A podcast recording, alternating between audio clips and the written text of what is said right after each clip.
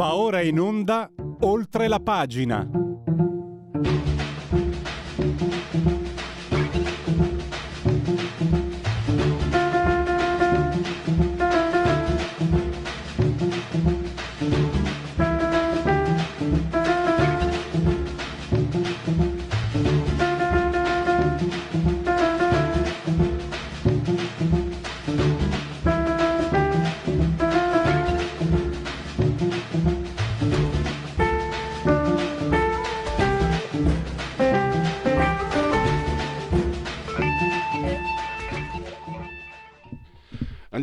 Subito sul pezzo, oltre la pagina, il caso RAI, non solo, non solo la richiesta, la proposta di non pagare più il canone, ma anche un buon motivo per non pagare più il canone, vale a dire quanto eh, combinato da Marco da Milano, ex direttore dell'Espresso, eh, sta per chiudere l'Espresso dopo la sua esperienza, che insieme a Bernard Henry, libera e bella, so che lo chiamano in Francia, Lévy, che è una specie di filosofo, amico di Cesare, difensore di Cesare Battisti, ma non ascolta l'opinione che in Francia, ve lo dico io, fidatevi, ha vomitato nella sua trasmissione Rai 3, Cavallo, Il cavallo e la torre, ha vomitato accuse e insulti nel centrodestra, senza che ci fosse nessuno a confutare e né naturalmente a, che loro convalidassero insinuazioni molto pesanti. E di mezzo c'è Fortes, di mezzo c'è il fatto che per 10 minuti percepisce 1000 euro e il fatto che sono 200 puntate, 200.000 euro, questo da Milano, soldi nostri, eh? portati via dalla bolletta, scusate ma io ancora non ci sto. E se proprio volete, faccio propaganda, io vi dico, sapete da tanto, da sempre, io nei confronti di chi non vuole andare a votare, sinceramente dico, è una scelta libera, è, è la scelta che ho fatto fino a praticamente 30 anni, quindi figuratevi però stavolta vi dico, buon, anche questo è un buonissimo motivo, anzi è un gran motivo. Votate contro da Milano. Guardatelo in faccia, guardate quello che fa e votate contro da Milano. Quando andate a votare, votate, avete un buon motivo per andare a Luna. Mamma che propagandista che sono. Poi con Corrado Cone eh, parleremo invece del lo Stato di diritto che secondo le persone di sinistra viene messo in discussione. In realtà, se vedete, se guardate, è molto strumentale. Parlare di Stato di diritto, parlando però di gender, parlando di mm, immigrazione, quote rose, eccetera, è un modo per spostare il campo di gioco, la partita su un campo di gioco diverso, non su quello della politica, ma su quello dei diritti, ma come li intendono loro. Quindi se tu non intendi come li intendono loro, sei sbagliato. E quindi al di là della, della, di quello che dovrebbe essere la politica, cioè l'idea per governare una comunità, eh, la, viene spostato sul piano, diciamo, etico-morale, istituzionale anche. Il fascismo, un'altra, strumenta, un'altra strumentalizzazione. E mi permetto, mi permetto di dire, mi permetto di suggerire, uh, non dovrei, io sono Lega, sono concorrenti stretti, ma eh, io se fossi uno dei Fratelli d'Italia e mi, dice, mi chiedessero devi dire che il fascismo è il male assoluto, io gli risponderei perché vuoi farmi fare il pappagallo? Sai che sei un bel prepotente.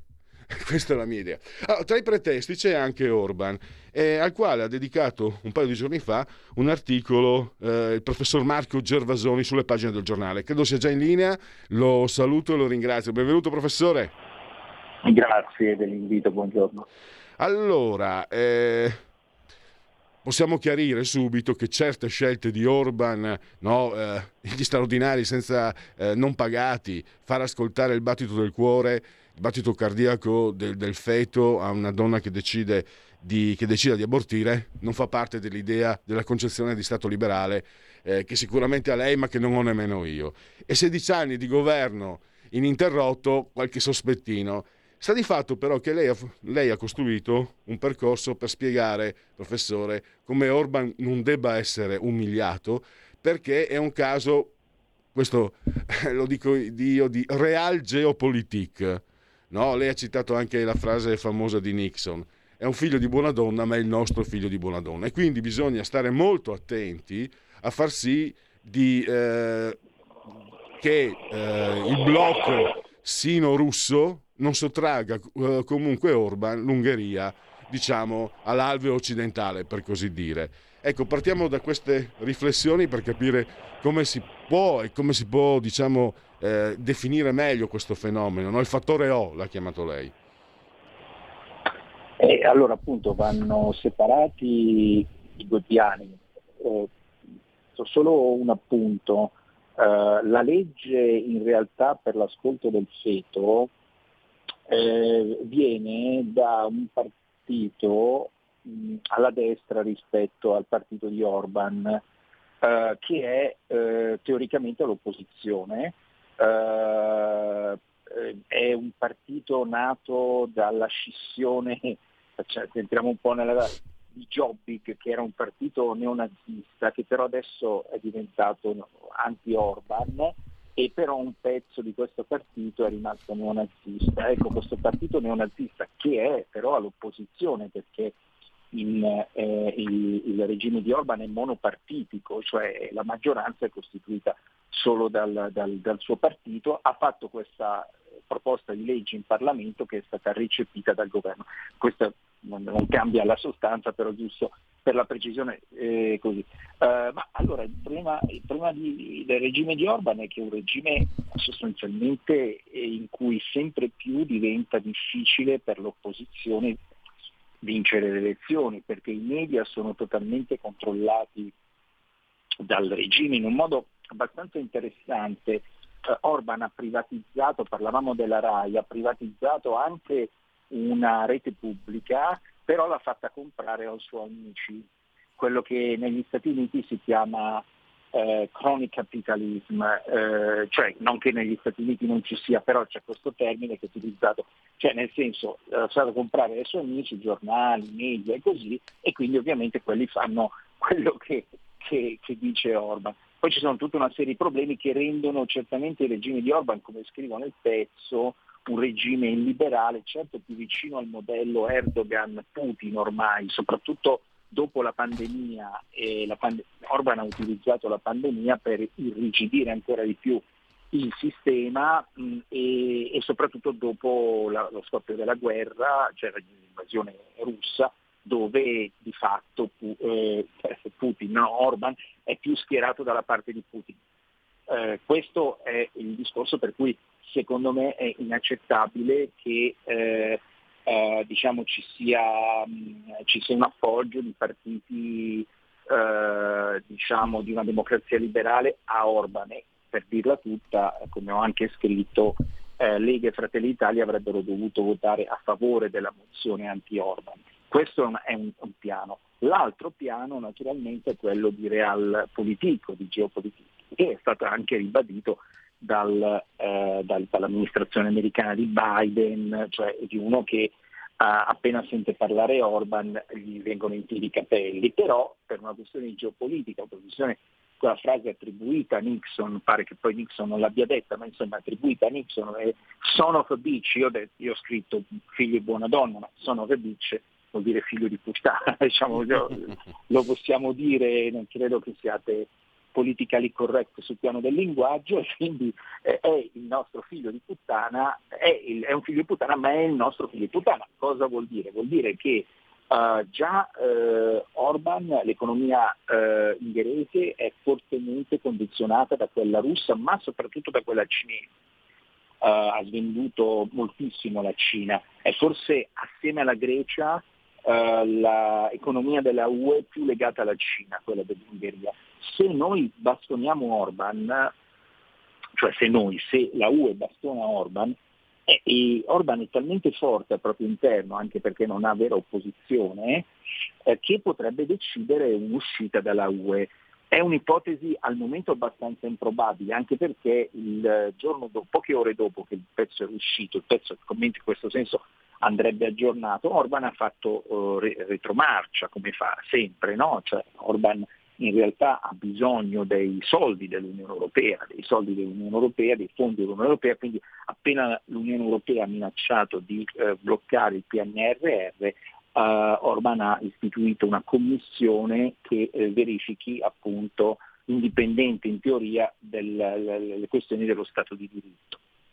Questo diciamo l'ho fatta un po' lunga, ma era un po' per completare il quadro. Ecco, eh, stavo pensando, professore, eh, dalle mie parti si dice volere i soldi e anche il gelato, la botte piena, la moglie ubriaca. Ecco, questo modo di fare, questo mm, diciamo voler imporre eh, un certo tipo di sistema da parte di quello che qualcuno definisce sinistra post-marxista, no? la sinistra arcobaleno, cioè quella che conosciamo. Eh, post mica tanto. Eh? No, post mica tanto. È vero. Però, però, ecco, a questo punto... Uh, è un modo anche per andare contro gli interessi di una comunità europea, di un fronte occidentale che, porti, che rivendichi determinate libertà. Eh, cioè, vengo, insomma, mi accodo a quello che diceva lei, eh, umiliare Orban è eh, contro gli interessi dell'Occidente, ma volevo, volevo proprio aggiungere un certo tipo di, di comportamento, no? l'ostracismo eh, dei, del politicamente corretto. Coll- ma anche lei l'ha provato, professore, eh, qui in Italia, un altro suo collega qui a Milano, ma negli Stati Uniti ormai ci sono a livello di autori, sceneggiatori te- televisivi, cinematografici, scrittori, ci sono persone che addirittura non cominciano neanche, si fermano per non essere messe sulla graticola e sulla gogna. Però questo alla fine è un modo che si ritorce contro gli interessi complessivi dell'Occidente Occidente come lo intendiamo noi, insomma. Cioè, non, sì. non, non noi sovranisti per dire, ma, o, o conservatori, noi che, siamo, che ci sentiamo occidentali. Eh, sì, no, indubbiamente così, anche se c'è da dire che la mozione approvata dal Parlamento europeo eh, riguardava esclusivamente il funzionamento delle istituzioni uh, che um, le istituzioni democratiche, diciamo delle istituzioni, cioè il regime di Orban viene accusato, secondo me con molte ragioni, di non avere delle autorità neutre, che è una delle cose fondamentali dello Stato liberale, cioè ci devono essere delle, eh, de, de, degli spazi neutri eh, rispetto al governo che assicurino l'equilibrio delle istituzioni. Questi, eh, quindi la questione del politicamente corretto non è stata eh, diciamo così affrontata. Eh, non vorrei che però eh, anche avendo parte subito, tra virgolette, ma insomma anche avendo per anni criticato il politicamente corretto, non vorrei che però si arrivasse all'estremo opposto, cioè eh, in, in, in, Ungheria effettivamente si, si è ricreato col regime di Orban un politicamente corretto di segno opposto. Ora a me questo non va bene, cioè non, non va bene che eh, qualcuno mi dica che cosa devo pensare, ma questo qualcuno eh, non, non, deve essere Biden, non deve essere Macron, ma non deve essere neanche Orban, eh, eh, perché se no non va bene. Insomma. E anche perché comunque se tu hai un sistema in cui concentri tutti i mezzi o, o per esempio la magistratura, no? cioè magistratura questo è un problema che riguarda in realtà più la Polonia che non l'Ungheria, però in parte anche l'Ungheria, hanno fatto delle riforme in cui la magistratura viene eh, sottomessa al potere politico. Ora questo non mi va bene, quindi non mi va bene il sistema italiano in cui la magistratura è indipendente e di fatto una parte della magistratura eh, è politicizzata e quindi cerca di far saltare il potere politico. Però non, neanche, non vorrei neanche l'altro, l'altro estremo, Uh, un estremo che non va bene, noi vediamo in Francia per esempio, in Francia uh, il ministro del, della giustizia è, eh, eh, il ministro della giustizia controlla le attività dei, delle, dei, dei, dei tribunali, quindi la magistratura non è indipendente e questo ha portato per molti anni in passato a distorsioni e forse anche adesso, cioè mh, è, è difficile che ci possa essere un procuratore che faccia un'inchiesta sul partito di Macron. Su, Macron non le può fare perché il Presidente è giustamente all'immunità presidenziale, ma sul partito di Macron è praticamente impossibile perché questo eh, parlamentare e questo, questo, questo giudice verrebbe immediatamente bloccato dal Ministro della Giustizia in Polonia e in Ungheria è ancora peggio, diciamo così. Quindi ecco, è una questione eh, di, di, di, giusto mezzo, per dirlo con, con, Aristotele, quindi anche il discorso del politicamente corretto. Eh, cioè se io voglio sostenere eh, che le donne hanno diritto ad abortire, io devo poterlo dire, cioè, mentre invece in Polonia e in, e in Ungheria eh, lo puoi dire, ma sui giornali sono eh, eh, di fatto censurati, cioè hanno una circolazione minima. Quindi ecco attenzione a non ricadere eh, nell'estremo opposto, diciamo così. La libertà è la libertà eh, di consentire a quelli che non la pensano come noi di parlare. Sì, beh, è chiaro, insomma, il pensiero liberale non, è, non, non, deve essere né di destra né di sinistra. Professore, un'obiezione che fanno è ma Orban è stato regolarmente eletto e lei cita un saggio Spin Dictators per spiegare appunto che eh, in certe situazioni eh, bisogna anche capire quello che sta eh, succedendo. Però io aggiungo testimoni assolutamente, insomma, che io ritengo attendibili, eh, dicono no, ma io vado in Ungheria e non vedo questa situazione da dittatura nazista che viene descritta da certi organi di informazione occidentale. Eh, cosa ne pensa, prof? Allora, è proprio il volume citato, un volume molto interessante di due studiosi, un politologo eh, russo, anche se poi emigrato negli Stati Uniti, è un economista eh, con uno studio molto serio, molto scientifico su diversi quelli che chiamano spin dictators. Sono dittature eh, in cui inseriscono per la verità non Orban, libro uscito qualche mese fa, ma inseriscono eh, Putin, Erdogan e altre figure. Questi mh, ditta- e non inseriscono la Cina perché la Cina è invece una dittatura nel senso classico. Ecco, queste dittature diciamo postmoderne, come le chiamano gli autori, so, Putin, Erdogan, prendiamo, sono in realtà dittature fondate sull'utilizzo propagandistico delle elezioni, cioè dicono questi autori l'essere eletti col 70-80% è per loro fondamentale Uh, come strumento di legittimazione. Il problema è che queste elezioni sono formalmente corrette, però di fatto l'opposizione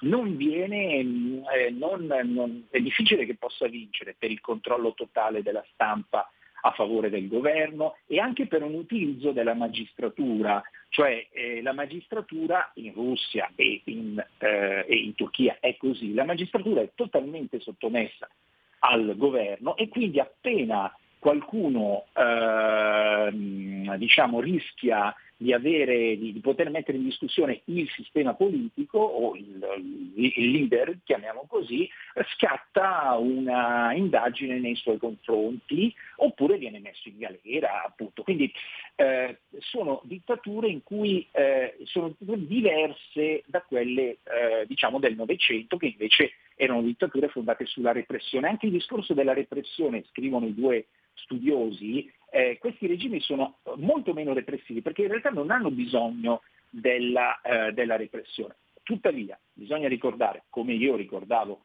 nel pezzo, che Adolf Hitler nel 1932, nel novembre 1932, il Partito Nazionalsocialista, nazionalsocialista, sottolineo socialista, eh, fu, eh, prese il 33% dei voti, mentre il secondo partito prese il 20, che era l'SPD, prese il 20% e eh, von Hindenburg, il presidente del, della Repubblica, eh, incaricò Adolf Hitler. Quindi Adolf Hitler è andato. Hitler però immediatamente che cosa fece? Fece incendiare il Reichstag e instaurò una dittatura nel senso eh, così eh, loro diciamo, non, hanno, non, hanno, bisogno Putin e Erdogan. Ecco, Orban è in quella direzione, a mio avviso, naturalmente a mio avviso non arriverà a livello di Putin o di Erdogan perché fa parte dell'Unione Europea e quindi deve gestire. Il discorso di Erdogan è interessante eh, per il discorso che facevamo prima, cioè Erdogan, il regime di Erdogan è eh, altrettanto dittatoriale di quello di Putin, però Erdogan fa parte della Nato, quindi anche eh, Erdogan è son of a bitch ma è il nostro son of a beach. Quindi eh, bisogna cercare di contemplare i due elementi in questa fase nuova, diciamo, aperta dalla, dalla divisione bipolare del mondo, altrimenti si rischia, cioè se tu bastoni Erdogan, cioè Erdogan eh, non fa parte dell'Unione Europea, io francamente spero che non ne faccia mai parte, perché la Turchia per t- tutta una serie di ragioni non può far parte dell'Unione Europea, certamente non la Turchia di Erdogan, eh, però se si comincia, qualcuno l'ha detto, buttarlo fuori dalla Nato perché lui fa i traffici così, eh, ma sarebbe un errore perché immediatamente eh, aderirebbe al blocco Iran, Cina, Russia, eccetera, eccetera, quello che abbiamo visto eh, a Samarcanda la scorsa settimana eh, eh, Samarcanda, non la, la, trasmissione di Santoro, diciamo così, ma la città del Tagikistan, credo, se non sbaglio, ecco. la famosa Samarcanda dei racconti delle mille e una notte. Insomma. E siamo arrivati al termine, professore. Io eh, la ringrazio davvero. Grazie al professor Marco Gervasoni, potete leggerlo eh, spesso anche sul giornale. E grazie e risentirci presto. Grazie mille dell'invito. Buona, buona giornata e buon lavoro. Da oggi finisce il periodo di trasmissioni sperimentali a colori e inizia quello delle trasmissioni regolari, come deciso dal Ministero delle Poste e Telecomunicazioni. Cambia il giorno, cambia l'orario per la nostra Gabriella Monti con Mi ritorni in mente ogni mercoledì dalle ore 15 solo su Radio Libertà. Bacini, bacetti, baciotti. Buonasera signorina, kiss me goodnight.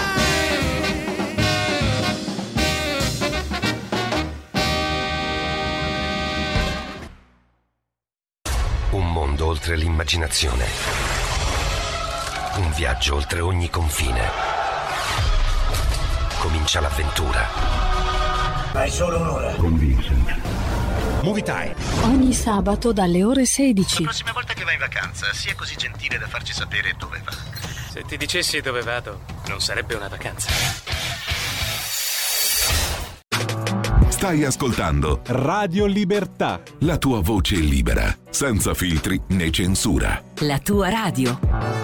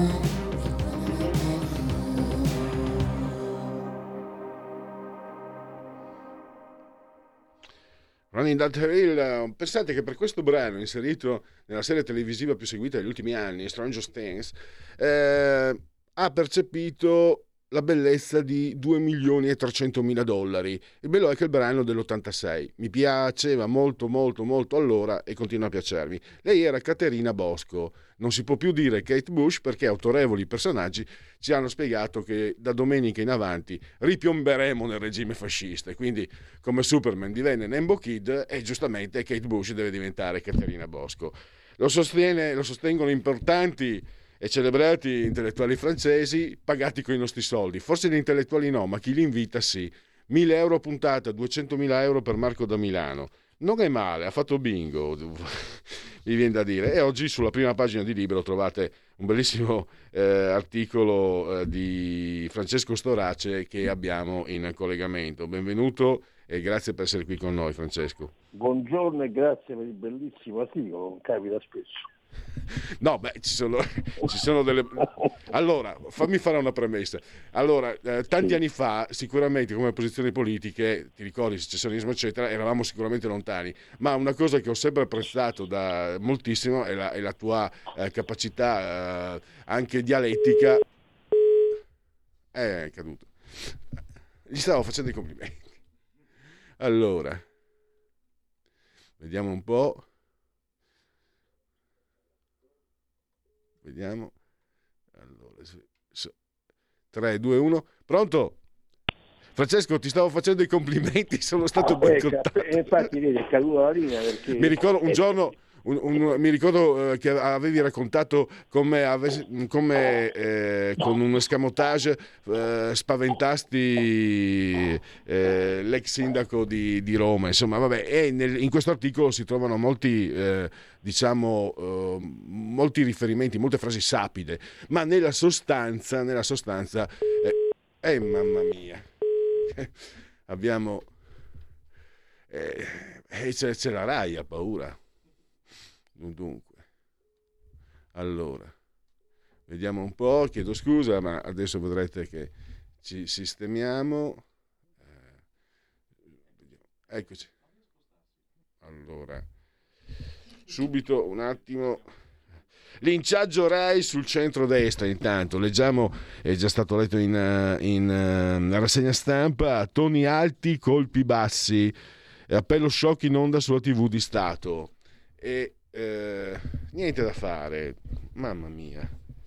Questo. Mi dispiace perché sapete che ci tengo, eh, una, il pallino della Rai è una cosa che, a parte come Lega l'abbiamo sempre avuto, ma ehm, da quando è stata messa per volontà di Renzi e tra l'altro l'Unione Europea non, non lo permetterebbe, eh, bisogna, bisogna che la smettano, è necessario che la smettano, il eh, canone Rai in bolletta, nella bolletta della luce. È qualcosa che eh, è un imbroglio praticamente, o comunque se non è un imbroglio è una situazione assolutamente opaca.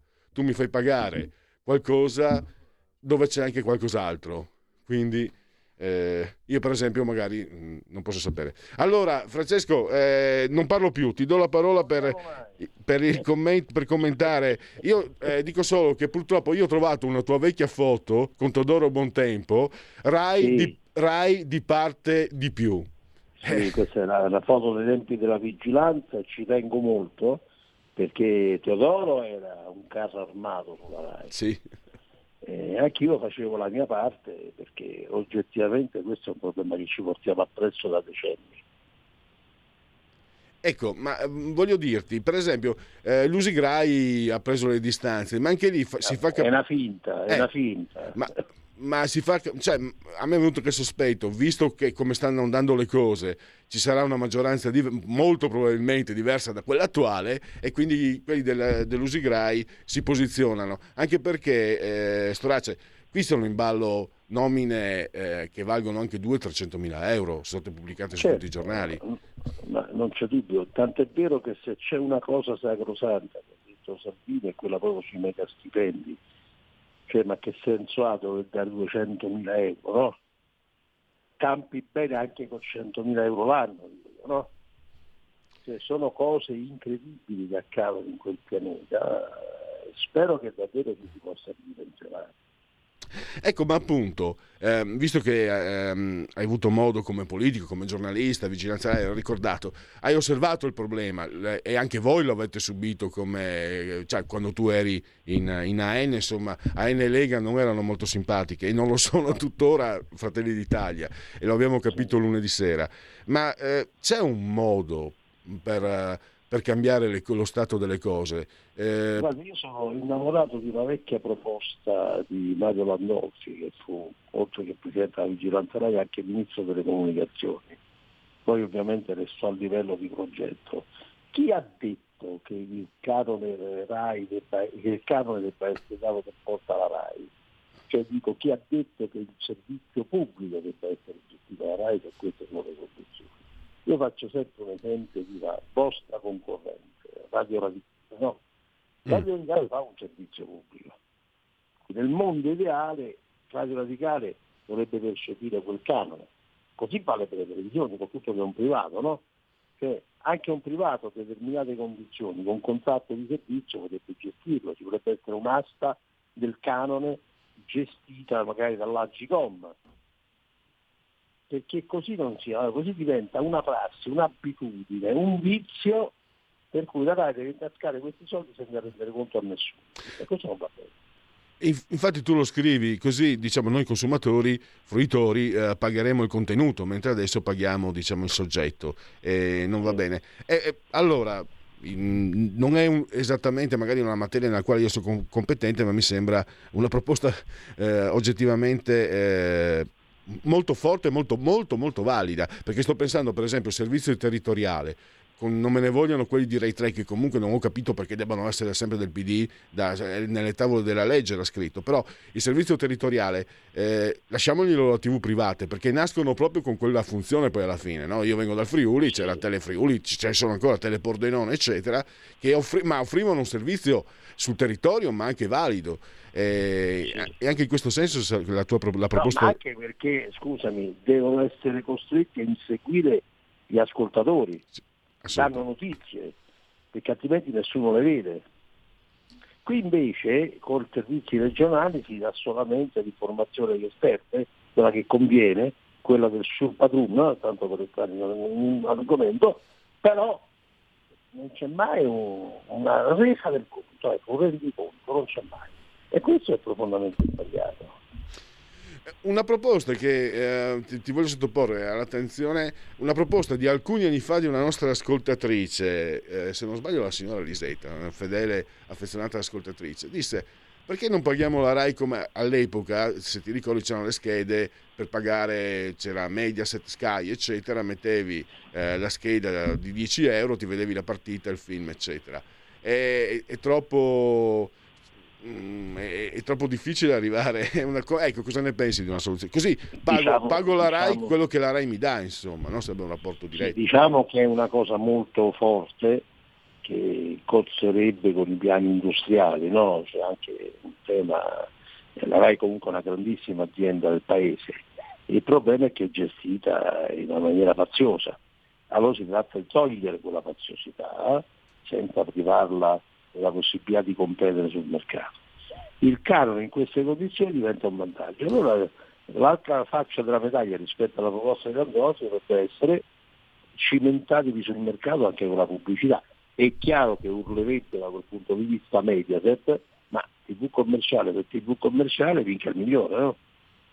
Sì, tra l'altro eh, credo anche eh, che gli archivi RAI possano offrire comunque, possano continuare a, a offrire l'opportunità del servizio pubblico. Personalmente non amo la RAI, ma lo dico a partis verbis, RAI Storia quando ci cado in mezzo la seguo volentieri. Mi sembra di aver capito che che siano archivi immensi.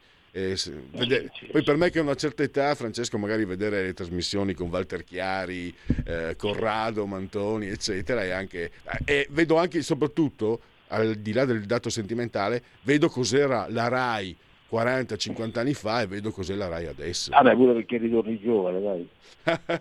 Beh, no, dai, tu hai... Sì, per- però mettiamolo, cioè... La Beh, sono le cattiverie di noi vecchietti, è vero, hai ragione, però eh, addirittura ritorno bambino, però oggettivamente comunque faccio il mestiere del giornalista, oggettivamente ti accorgi di una professionalità che c'era veramente e era un buon motivo per pagare il canone RAI, che era servizio pubblico. Guarda, io ti faccio un esempio. Ieri sera mi sono rivisto da Milano il giorno dopo quella, cioè, quella incredibile trasmissione che ha fatto con, Bernardo, con Henry Berrallevi, no?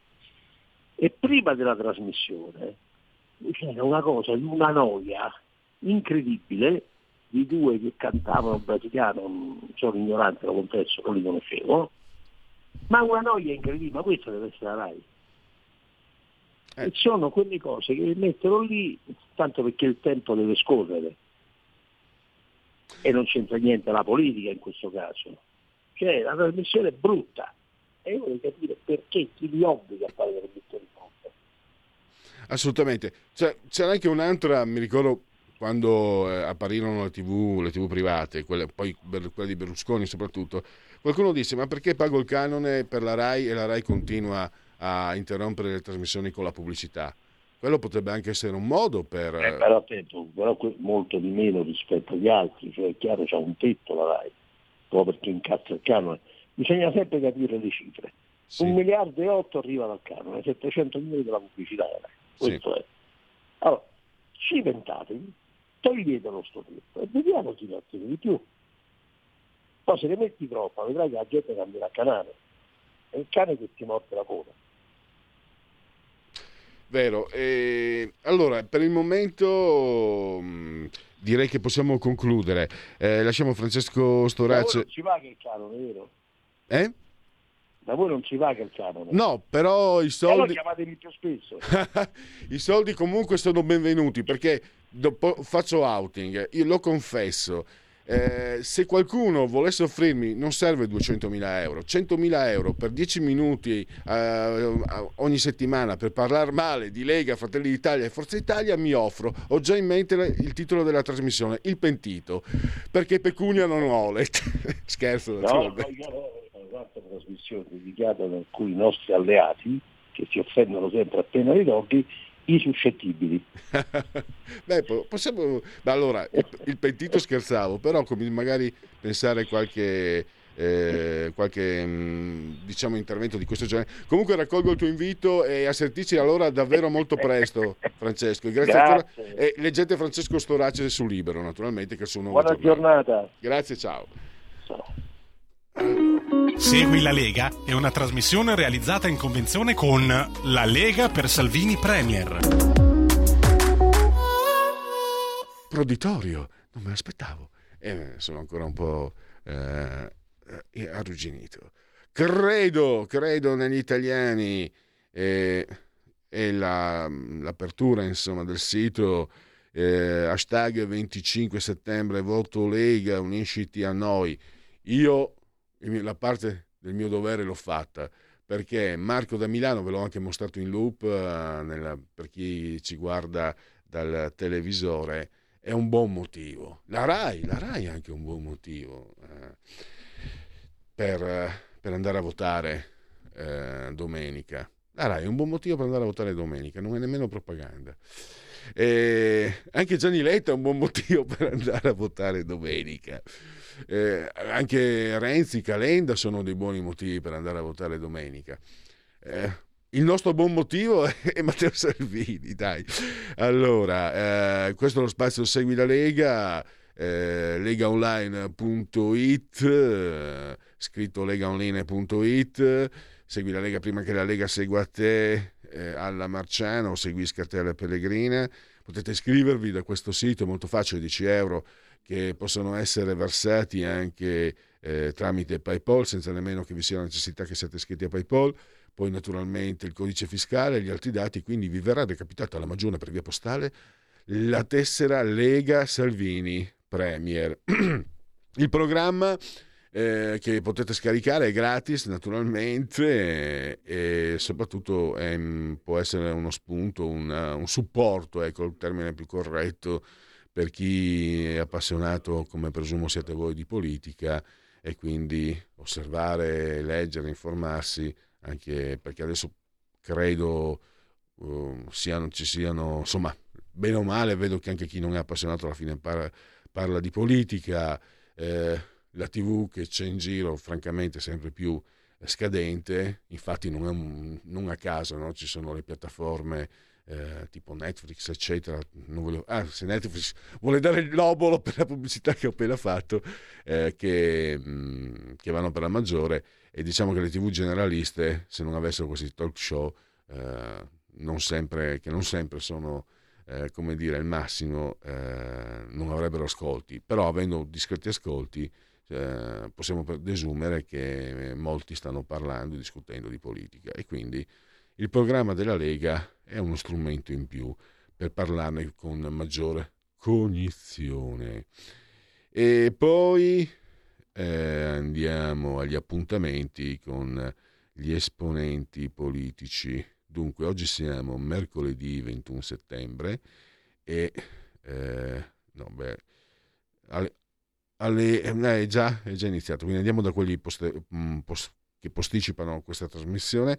Eh, scusate, i Broncos. Aspetta, vedo se tiro.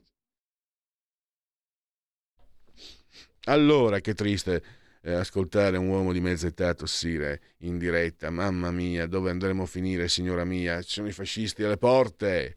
Paolo Arrigoni. Infatti, Ca- Caterina, Caterina Bosco. eh, eh. Allora, Paolo Rigoni invece, senatore della Lega, eh, alle 12 vi aspetta eh, su 7 Gold. Eh, alle 12, non c'è mm, altro da aggiungere. Se non vi avevo chiesto come si fa a vedere in televisione 7 Gold, perché io l'ho persa. Eh, non so se in streaming, eh, perché ogni tanto la seguivo, quindi eh, Gianmarco Centinaio invece questo pomeriggio alle 15.30, il sottosegretario all'agricoltura, dove su Sky TG24 Timeline.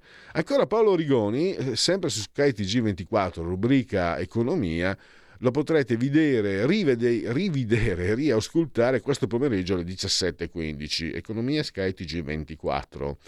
E oggi alle 20 TG1 Rai 1 con Matteo Salvini. Eh, basta la parola e poi andiamo avanti. Eh, siamo sempre oggi alle 21.30 questa sera controcorrente, uno dei talk show mh, che nominavo prima, è uno di quelli che vanno la maggior- per la maggiore, Rete 4 controcorrente con Massimiliano Fedriga, che è il presidente de- della regione Friuli Venezia Giulia, nonché della conferenza delle regioni. E che dire, per eh, Segui la Lega sa Suffi. Segui la Lega è una trasmissione realizzata in convenzione con La Lega per Salvini Premier. Vai, dopo, dopo mi dici, allora, eh, eh, mi dici, perché tua nonna Jessica Fletcher mi spiegava ieri, allora, eh, come, ehm, come bisogna separare la, la popolarità dalla, dalla quotidianità. Eh, la signora in giallo.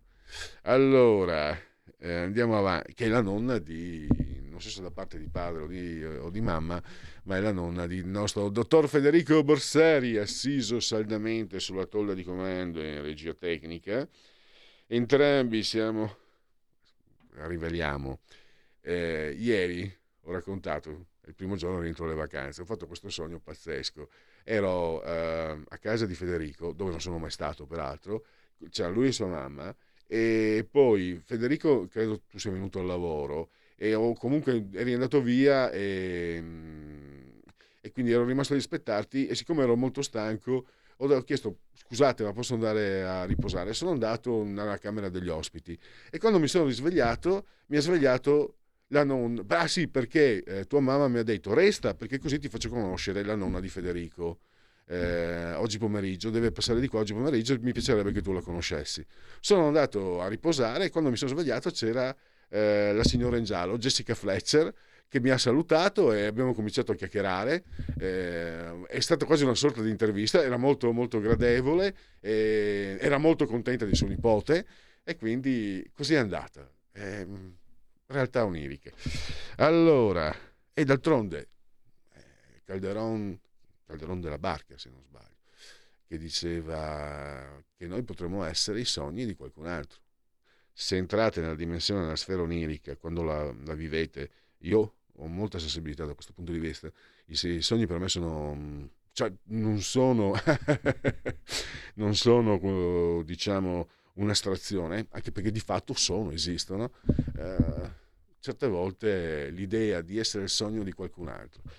Allora, pensateci, anzi, fate quello che volete, io ci penso ogni tanto. Col dottor Federico Borsari siamo sospesi a 69 metri sopra il livello dell'acqua, del mare, 25 gradi centigradi così ci narra la temperatura interna che si è un po' abbassata perché c'è un'affa. Fa fresco a Milano, ma qui dentro c'è l'affa. E poi invece a livello esterno, così vi, dico, vi, dico, vi dico eh, i gradi a Milano in questo momento 16.8 gradi centigradi sopra lo zero, 61% l'umidità, ah, ecco perché c'è un po' di affa, 1021.5 millibar la pressione. Naturalmente, come sempre, rivolgo un abbraccio forte, forte, forte, forte, forte alla signora Clotilde, Carmela e Angela, che ci seguono, magari ogni tanto ci seguiscono pure, dal canale televisivo. Mi sono anche dimenticato ieri, il canale 252, perché eh, Radio Libertà è diventata radiovisione. Potete ascoltarci e vederci. Magari potete spegnete l'audio e ci guardate o, o, fate la stessa cosa o fate le, entrambe le cose contemporaneamente. E chi si abbona a Radio Libertà eh, campa oltre cent'anni. Meditate gente meditate. Naturalmente eh, sono tuttora valide le altre forme per approvvigionarci della nostra radio per permettervi di appri- approvvigionarvi dei servizi della nostra radio diciamo in buon corretto, non buono ma corretto, almeno italiano. E c'è la Radio DAB che vi culla col suo algido suono digitale e poi le applicazioni iOS Android che vi permettono, lì non avete scampo, eh, potete seguirci ovunque voi siate sulla crosta terrestre e forse anche, anche in, in, qualche altro pianeta, là nello spazio infinito. Eh, quindi tablet, mini tablet, iPhone, smartphone, eh, iPad, mini iPad, la TV, la Fire TV, la Smart TV e naturalmente anche Alexa, accendi Radio Libertà. Passa parola, ve ne saremo riconoscenti. E infine il sito, molto importante, il profilo Facebook, eh, dove potete anche intervenire naturalmente, no? direttamente con i, i vostri contributi, potete seguirci in diretta, così come lo potete fare sul sito Radio Libertà www.radioticino.net. Credo eh, che non ci sia altro se non ricordarvi che oggi siamo nel 35 giorno di frutti d'oro, ma i genetriaci li facciamo alla fine. Credo di avere un paio di contributi Istat, eh, Federico, vediamo, sì, c'è il tempo di offrirveli. Eh, ecco qua. Questo è eh, la ricerca e sviluppo in Italia anni 2020-2022 si sono spesi eh, nel 2020 25 miliardi di euro, il 4,7% in meno dell'anno precedente. La spesa sostenuta dalle imprese diminuisce del 6,8% rispetto al 2019. Tiene la grande impresa più 2,2%, marcata flessione la PMI. In calo anche la spesa delle università, e questo eh, meno 2%, mentre aumenta quello delle istituzioni private non profit e resta stabile la spesa delle istituzioni pubbliche. Strano. I dati preliminari segnalano un'importante ripresa della spesa, sempre in ricerca e sviluppo, delle imprese per il 2021, il 5,2% in più rispetto al 2020 e per il 2022 più 3,9% in più sul 2020, quindi questo è una buona, sembrerebbe insomma. Eh, si aggancia al fatto che il, la crescita del PIL sia stata maggiore alle attese. Eh, nota trimestrale sulla tendenza all'occupazione, trimestre 2020, secondo trimestre 2022. Nel secondo trimestre 2022 eh, l'input di lavoro misurato in ULA, unità di lavoro equivalenti a tempo pieno, è aumentato in termini congiunturali, più 1,2% rispetto al primo trimestre del 2022 e su base anno più 4,9% rispetto al secondo trimestre del 2021. La stessa dinamica si rileva per il PIL, in crescita rispettivamente di 1,1% e più 4,7%. L'occupazione a sua volta aumenta rispetto sia al trimestre precedente sia al secondo trimestre 2021. E con questo andiamo in eh, pausa e poi riprenderemo con Corrado Cone. Parliamo dello Stato di diritto di Orban eh, e di questa campagna elettorale. Stai ascoltando Radio Libertà. la tua voce libera, senza filtri né censura. La tua radio.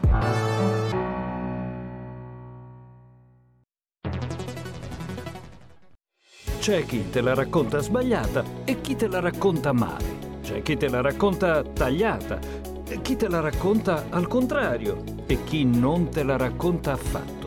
QDS te la racconta giusta. Ogni giorno la tua terra, il suo presente, le sue attese, la sua volontà di rinascita. Leggi, abbonati, scegli il quotidiano di Sicilia. L'informazione giusta per crescere insieme.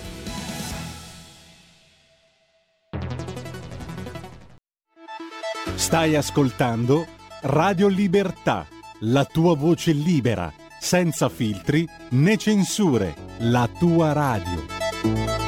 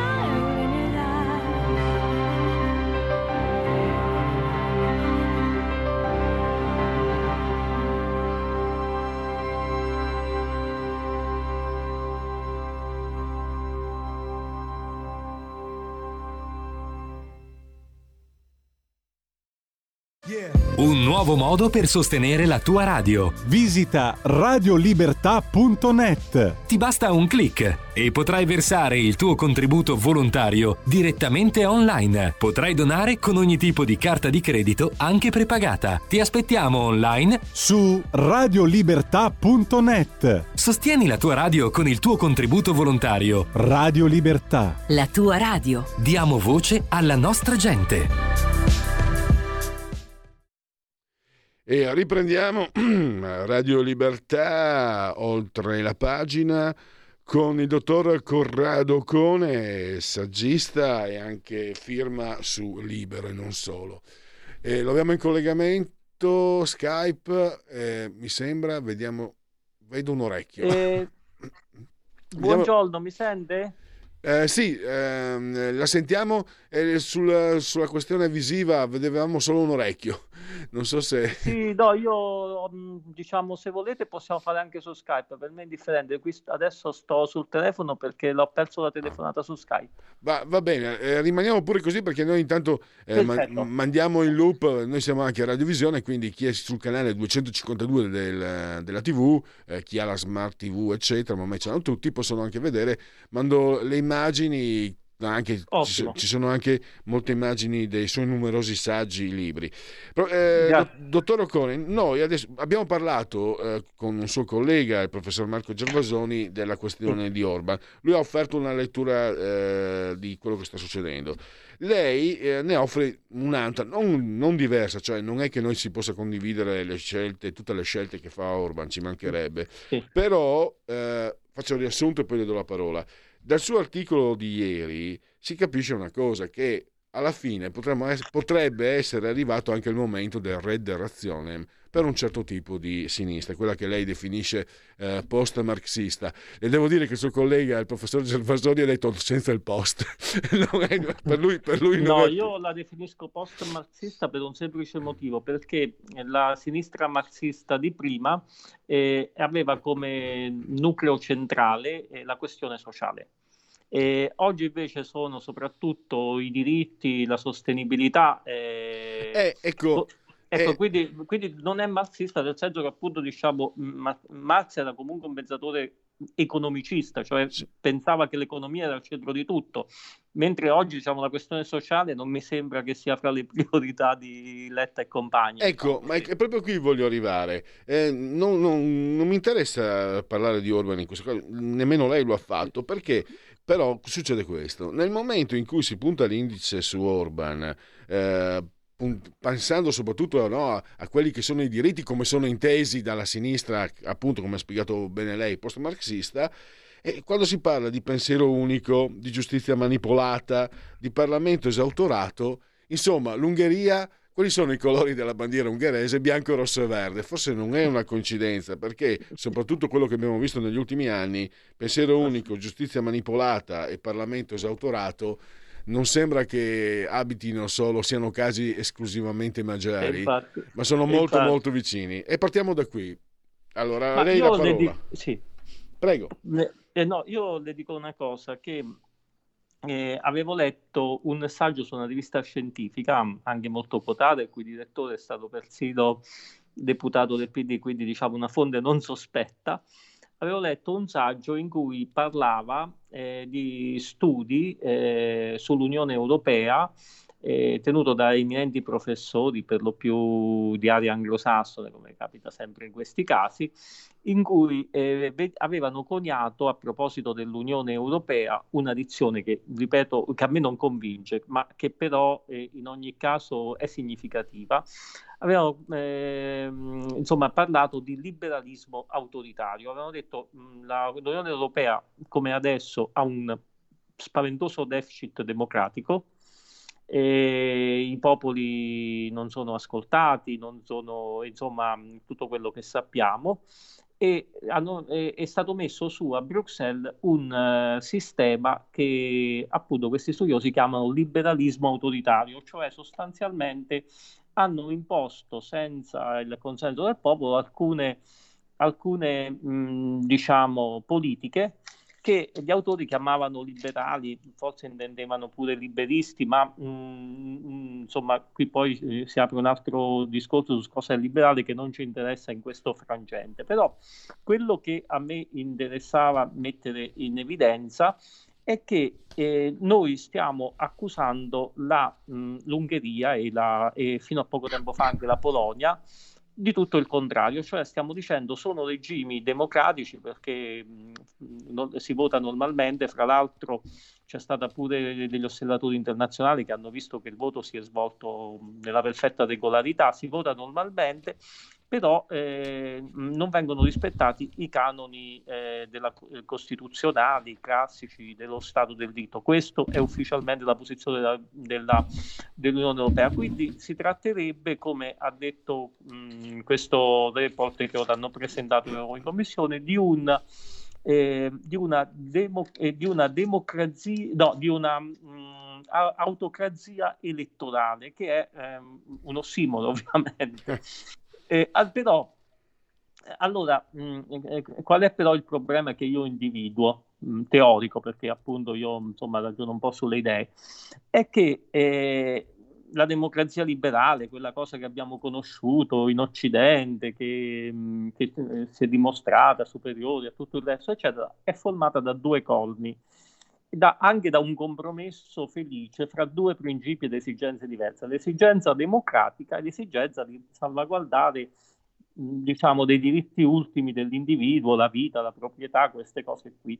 Quando viene meno uno dei due colmi, eh, l'organismo è in crisi, infatti parliamo da, almeno da dieci anni di crisi della democrazia. Allora, l'organismo può andare in crisi o perché, come accade dalle nostre parti, nell'Unione Europea, ma anche nei singoli Stati, l'Italia in primis, eh, non- il momento democratico è deficitario. Ricordiamoci che noi eh, eh, da, da dieci anni siamo È caduta la linea, ricordo che stiamo parlando con il dottor Cor- Pronto, era caduto un attimo la linea. No, no, io la Ah, sentivo, però dicevo, noi, ehm, mi sente? Sì, la sentiamo benissimo adesso. Sì, sì. No, dicevo, ehm, E adesso è andata via. Eh, c'è scarsa connessione, provo a chiamarlo telefonicamente, Sì, così risolviamo. mm, Perfetto, Federico, come sempre. Federico, dottor Borsari, Wolf, risolvo problemi. Eh, grazie Federico. Eh, subito eh, riprendiamo appunto eh, queste riflessioni eh, riprendendo l'articolo che è apparso ieri sulle pagine di Libero firmato appunto dal dottor Corrado Ocone. Ecco, Sì. eh, Ocone, lei mi sente? Per- ah, mi scusi, mi scusi, è caduta la linea, diciamo. No, nessun problema, sono gli, gli inconvenienti della diretta, come diceva De Cruis. Allora, a lei prego, prosegua pure. No, dicevo, quindi noi sostanzialmente mi sembra che la crisi sia, mh, de- eh, la democrazia sia in crisi un po' dappertutto, Occidente come Oriente, e in alcuni mh, paesi ovviamente di più, in altri di meno, da una parte per certi motivi, beh, in un'altra per altri, comunque mh, c'è una crisi generalizzata e ovviamente l'Ungheria, che tra l'altro è arrivata alla democrazia molto tardi perché e ha tanti difetti da questo punto di vista perché per- però difetti imputabili anche a una cosa molto semplice, al fatto che è un paese piccolo dove Orban ha fatto sicuramente bene perché ha conquistato la fiducia dei suoi cittadini e i cittadini lo votano e ormai è al potere da 16 anni. Eh, I classici del liberalismo ci hanno detto che eh, il potere ehm, che, ehm, eh, che uno Stato insomma, tende a, a trasbordare, a rompere certi argini quando il potere è in qualche modo ehm, fisso, stabile. Infatti eh, non è importante diciamo, quello che uno propugna, ma il fatto appunto che il potere ci sia mh, storicamente un certo ricambio. D'altronde il ricambio non può essere imposto dall'altro, però e quindi questo per dire che sicuramente la, mh, l'Ungheria eh, con Orban che domina il paese tende come tende il potere in sé a rompere degli argini e quindi in qualche modo a presentare caratteri per noi discutibili, però mh, diciamo eh, l'Unione Europea, noi stessi, i nostri media eccetera usiamo due pesi e due misure. Perché quello che non vediamo in noi stessi o che perdoniamo ad altre e più profonde autocrazie non perdoniamo mh, a- ad Orban. Perché Orban secondo me è diventato una specie di spauracchio, una specie di, di tra l'altro un ruolo che conviene anche a lui perché in questo modo lucra da una parte e dall'altro, conviene quindi anche all'Ungheria detto in maniera eh, brutale, però è diventato una specie di, di spauracchio che a noi serve per, non per affermare lo Stato di diritto, ma per affermare certe politiche che sono le politiche di sinistra che la sinistra tende a far coincidere sic et simpliciter con lo Stato di diritto, perché sicuramente lo Stato di diritto non ammette una giustizia politicizzata come in Italia o una, o una giustizia politicizzata come in Ungheria, però lo Stato di diritto ammette che sulle questioni morali, etiche, quindi sul gender, eccetera, sul ruolo della famiglia, si abbia delle opinioni diverse e che soprattutto queste opinioni si possano confrontare liberamente. Eh, li- liberamente. Eh, mentre eh, diciamoci in atto, nelle nostre società è in atto un progetto che dall'alto vuole imporre una determinata eh, concezione, che è quella post famiglia, diciamo, quindi del, del, del gender, dell'identità di genere, de, fluida, eccetera, eccetera, dove la sinistra per questo suo scopo, proprio perché adesso la sinistra punta sui diritti e non più sulla questione sociale, tende a far eh, a, a, imbrogliare un po' le carte, cioè a dire che questa scelta eh, sui valori coincide tutte e implicita con, con, ehm, con eh, lo Stato di diritto. Ecco, oppure quando si dice il diritto all'aborto, ma eh, l'aborto non è un diritto. Se uno legge la legge 194, la legge 194 dice che eh, l'aborto è l'extrema razio a cui si, eh, si, è, si può ricorrere legittimamente do, mh, eh, perché c'è un conflitto almeno fra due diritti, il diritto alla vita del nascituro e quello della madre eh, alla salute, a tutto il resto, eccetera. Quindi, eh, ehm, quindi, non si può dire che sia un diritto assoluto quello all'aborto, però addirittura a un certo periodo ci ha detto che poiché in Polonia mh, stato, diciamo, c'era una legislazione rigida sull'aborto, la Polonia non era più uno Stato di diritto. Poi questa cosa è rientrata perché la Polonia faceva comodo nella lotta eh, contro la Russia e a favore degli ucraini perché i polacchi sono ferocemente antirussi da sempre, insomma, storicamente, eccetera, e quindi è rientrato. Però, mh, allora, traendo le somme da tutto quello che ho detto, secondo me c'è una lotta politica in atto che si sta acuendo in questo momento, sia perché ormai mancano meno di due anni alle prossime elezioni europee, sia perché eh, la destra eh, insomma, ha vinto in Svezia, eh, quindi la destra intendo chi ha una concezione dei diritti diversa da quella che vuole imporci la sinistra e pot- quasi sicuramente domenica vincerà in Italia, potrebbe vincere in Spagna subito dopo, quindi a questo punto pure gli equilibri europei e, e, e quindi i risultati delle prossime elezioni, lo stesso Partito Popolare non è più compatto come era un tempo sulla linea progressista che poi non appartiene alla sua natura e alla sua storia, e, e, quindi diciamo, secondo me l'Unione Europea comincia ad avere paura, eh, non l'Unione Europea, diciamo la maggioranza di sinistra che governa l'Unione Europea comincia ad avere paura che possano cambiare dell'equilibrio e quindi mh, quello che finora ha, eh, avevano imposto e davano come assodato sia messo in discussione. E, e qui diciamo, nasce secondo me il caso Orban che viene enfatizzato non perché, ripeto, quello ungherese sia un regime perfetto, ma viene enfatizzato proprio per scopi pienamente politici. E, ehm, appunto, io eh, osservavo, no, le, leggendo il suo articolo, che questo però potrebbe essere arrivato il punto eh, in cui... Si, eh, perché, e eh, poi le restituisco la parola, cioè sono tanti anni che, che seguo le campagne elettorali, anche diciamo come detto ai lavori, non come giornalista, ma anche come eh, militante della Lega. Adesso a una certa età, eh, diciamo certe situazioni mi, mi inzigano meno, cioè diventavo furibondo quando vedevo cose come quelle che sono successe eh, con da Milano, Rai 3 pagato da noi per insultare il centrodestra.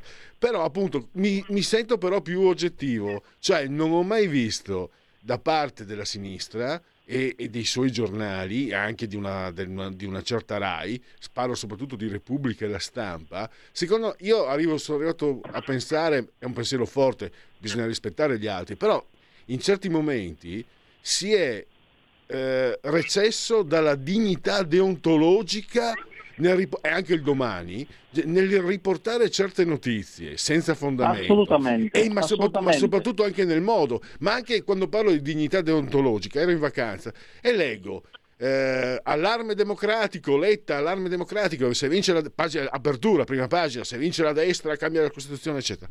Pagina 2 adesso i, il PD spera nella rimonta Ma scusa un attimo, se se in prima pagina mi dici che Letta è allarmato perché la destra vince e perderemo la democrazia, a pagina 2 mi dici che...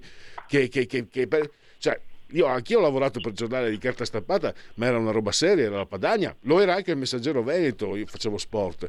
Io cose del genere non le ho mai viste, insomma, sarebbe arrivato, ma si sarebbe No, pensato ma- a uno scherzo, ecco, prego. No, ma a me viene quasi da ridere quando insomma, si fanno i discorsi sulle fake news, perché qui non si tratta più del fake news, cioè non si tratta nemmeno più di dare una notizia falsa, qui si tratta proprio di alterare la realtà, già dai titoli. Eh, per esempio io mo sto aprendo sul, sull'iPad della Repubblica di oggi il titolo La destra getta la maschera, non so che maschera deve gettare la destra.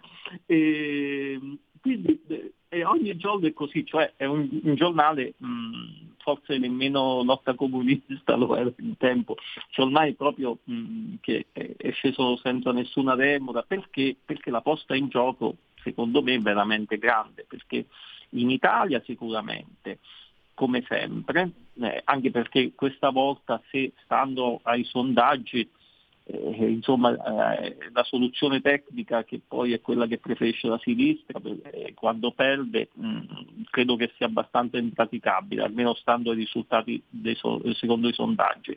Ma e poi mh, diciamo si posta tutta una serie di conseguenze a livello europeo che non sono quelle come vogliono far credere che del PNRR eccetera ma proprio sono quelle che cambiano degli equilibri. Cambiano degli equilibri. La commissione eh, Ursula noi che, ehm, che noi identifichiamo come l'Europa perché è, diciamo, governa l'Europa, è, passata per una mangiata di voti eh, e che poi erano quelli dei grillini, fra l'altro.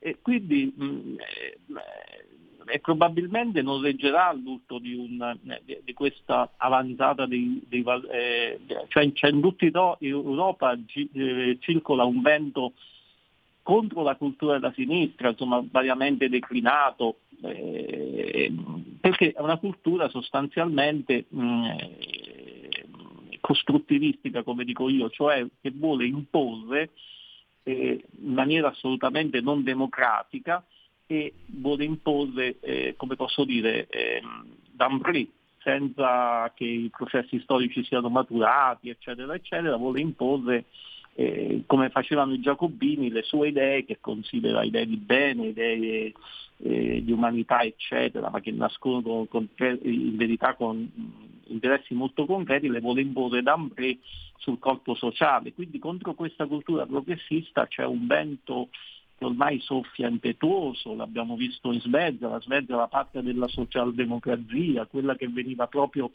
additata come l'esempio del benessere, dello stato sociale diffuso, eccetera, eccetera, e ha mandato una maggioranza di destra. Poi anche nel linguaggio che viene coniato c'è questa, c'è questa è, un, è, tutta una fake news, perché quando si dice l'estrema destra di Vox, cioè Vox è un partito che è nato da una scissione del Partito Popolare, perché eh, non approvavano la politica a sinistra del Partito Popolare, quindi mh, estrema destra. È un partito di destra sicuramente, oppure dice l'estrema destra delle, eh, non mi ricordo, ah, che, eh, vabbè, leader svedese.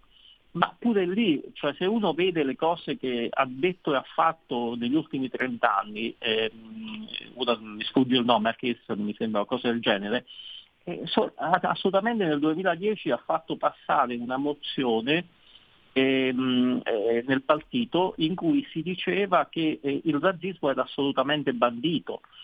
Cioè, allora qui il, il, problema è che eh, le, eh, non si vuole che certe politiche, per esempio quelle di controllo dell'immigrazione, eh, eh, oppure quelle che abbiano una visione più tradizionale della famiglia, dei rapporti sociali, eccetera, abbiano neanche il diritto di parola, insomma, la sostanza è questa, qui viene fuori, ecco in questo senso forse ha ragione Gervasoni, la sinistra è rimasta marxista perché è rimasta la mentalità la stessa, diciamo, non è più marxista perché gli oggetti di interesse non sono più quelli di un tempo. No, mi permetta, dottore, eh, la, la, interrompo, ovviamente comunque Gervasoni era, era, un'osservazione ironica, non scientifica, eh, non, sì, non, metteva, no, no, non metteva in però, discussione. Però è un'osservazione che fa riflettere, per carità. E no, ma anche lei appunto adesso ha detto che nel, nel modus operandi questa sinistra eh, non, Sì. non- non ha... No, eh, eh, come temi non sono più quelli di un tempo, tanto che gli operai eh, votano la Lega come lei sa, insomma, non votano Certo. più il, il PD. E allora, eh, direi che per il momento eh, possiamo, possiamo concludere perché siamo anche arrivati quasi al termine. Io direi che eh, ringraziamo, eh, ringrazio il dottor Corrado Cone, eh, ve lo ricordo, potete le- leggerlo sempre, spesso su Libero e anche online. E a Anche risentirci sul sito di Nicola Poso, eh? eh, anche sul sito di Nicola Porro. domenica e giovedì mattina, Eh, questi due giorni a settimana diciamo sono. Zuppa, zuppa di porro. E, che dire, eh, dottore, sicuramente ci risentiremo la prossima settimana perché sono molto interessato Eh, a sentire la sua, la sua lettura del voto, quindi ci sentiremo davvero eh, molto presto. La ringrazio ancora per la sua consueta Grazie a disponibilità. voi e buona giornata, grazie. Dunque, siamo arrivati al termine. Fammi dare un'occhiata se è caduto il mondo. Putin in tv, via la mobilitazione militare parziale, richiamati 300.000 riservisti. L'escalation della guerra, le parole sibilline sulle armi nucleari. Il vento può girare. Il Papa, questa è pazzia. Gli ucraini sono smarriti.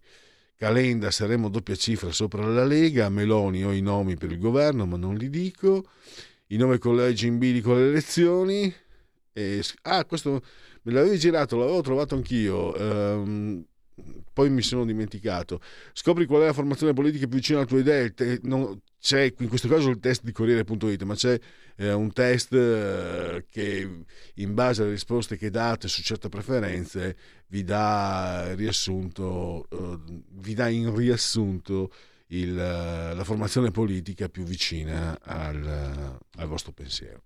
È un modo così anche per divertirsi. Serve una mobilitazione parziale in Russia, useremo tutti i mezzi per proteggerci, dice Putin. Le mosse dello zar affondano la borsa di Mosca, corre il gas. Draghi fermi contro Mosca, l'Italia resterà con UE e NATO. Salvini Meloni, botta risposta sullo scostamento di bilancio, leader leghista favorevole a un nuovo intervento. Chi chiede tempo e dice che si possa aspettare sbaglia, non è la soluzione, è un pozzo senza fondo, sono soldi che regaliamo alla speculazione. Ribatte Meloni, due operai morti per intossicazione da monossido, è successo in terra lariana, dormivano in un container da cantiere dove hanno acceso il braciere. Kiev, nuovi bombardamenti russi sulla centrale di Zaporizia. Marche proseguono le ricerche dei dispersi Brunella e Mattia. Eh, Silvana Sciara è la nuova presidente della consulta, non so se sul libro, sulla verità, dicono che è di estrema sinistra, staremo a vedere. Alzheimer, soltanto in Italia 150.000 nuovi casi l'anno, via libera definitiva dal- dell'Aula del Senato il decreto aiuti bis. Lo facciamo con la sigla? C'è il tempo? La verità è che sono cattivo. Ma questo cambierà. Io cambierò. È l'ultima volta che faccio cose come questa. Metto la testa a posto, vado avanti, rigo dritto, scelgo la vita. Già adesso non vedo l'ora. Diventerò esattamente come voi. Il lavoro, la famiglia, il maxi televisore del cazzo, la lavatrice, la macchina, il CD e l'apriscatole elettrico. Buona salute, colesterolo basso, polizza vita, mutuo, prima casa, moda casual, valigie, salotto di tre pezzi, fai da te, telequiz, schifezze nella pancia, figli, a spasso nel parco, orario d'ufficio, bravo a golf, l'auto lavata, tanti maglioni, Natale in famiglia, pensione privata, esenzione fiscale, tirando avanti, lontano dai guai, in attesa del giorno in cui morirai. Genetriaci, ricorrenza e commemorazione del 35 giorno di Frutti d'Oro, mese del calendario repubblicano per tutti è un eh, mercoledì, miarqui 21 settembre, anno domini eh, 2022 o 2022 che dir si voglia. Nel 19 a.C. muore Publio Virgilio Marone. A me l'Eneide è piaciuto tantissimo. Eh, la Pietas di Done, Aurelia Dioniso, bellissimo. Girolamo Savonarola, il genetriaco, la preghiera per padre il silenzio e per madre la solitudine. H.G. Wells, eh, fantascienza, l'indignazione e invidia con aureola. Cesare Musatti, c'è una predisposizione costituzionale eh, a tutto e quindi anche alla nevrosi, psicologo. Sergio Zavoli, il socialista di Dio, Ombretta Colli, Ombretta Comelli di Genova, Ingaber, Stephen King, un produttore seriale di bestseller, Fabio Calzavara che ci ha lasciato tre anni fa ed è stato parlamentare bellunese della Lega, eh, Bill Murray, una nomination zero Oscar. Quando diventi famoso non cambi tu, cambiano tutti gli altri. Lost in the Translation e Broken Flowers sono film che mi sono piaciuti. Ivano Fossati, Yesael, Delirium. Uh, il dito Mauro Cattellan, uh, Padovano, Davide Mazzucchelli, se è un fumettista fantastico, se vi capita di leggere Asterios Polip, mi permetto di raccom- raccomandarvelo caldamente, siamo oltre il fumetto. Da Polcenigo Fabio Rossitto, calciatore ex Napoli-Fiorentina Udinese, e non so se è quello buono o quello cattivo, Liam Gallagher degli Oasis. Non so se sia, buono, se sia quello buono o quello cattivo. Basta, stop, abbiamo chiuso. Cosa c'è adesso? Le 12. Eh, ritrasmettiamo una, una conferenza di, di, ieri a Milano con ospite Matteo Salvini ed altri esponenti ah, sì, locali. Sì, sì, Se non sbaglio, dove parla anche, anche di, da Milano, mi sembra di, di, averla sentita ieri. Non vorrei sbagliarmi. Comunque, Matteo Salvini per voi. Cosa volete di più? Io ringrazio Federico, il dottor Borsari sulla saldamente sulla storia di comando regia tecnica e grazie a tutti voi per aver seguito anche oggi Radio Libertà oltre la pagina. State lì.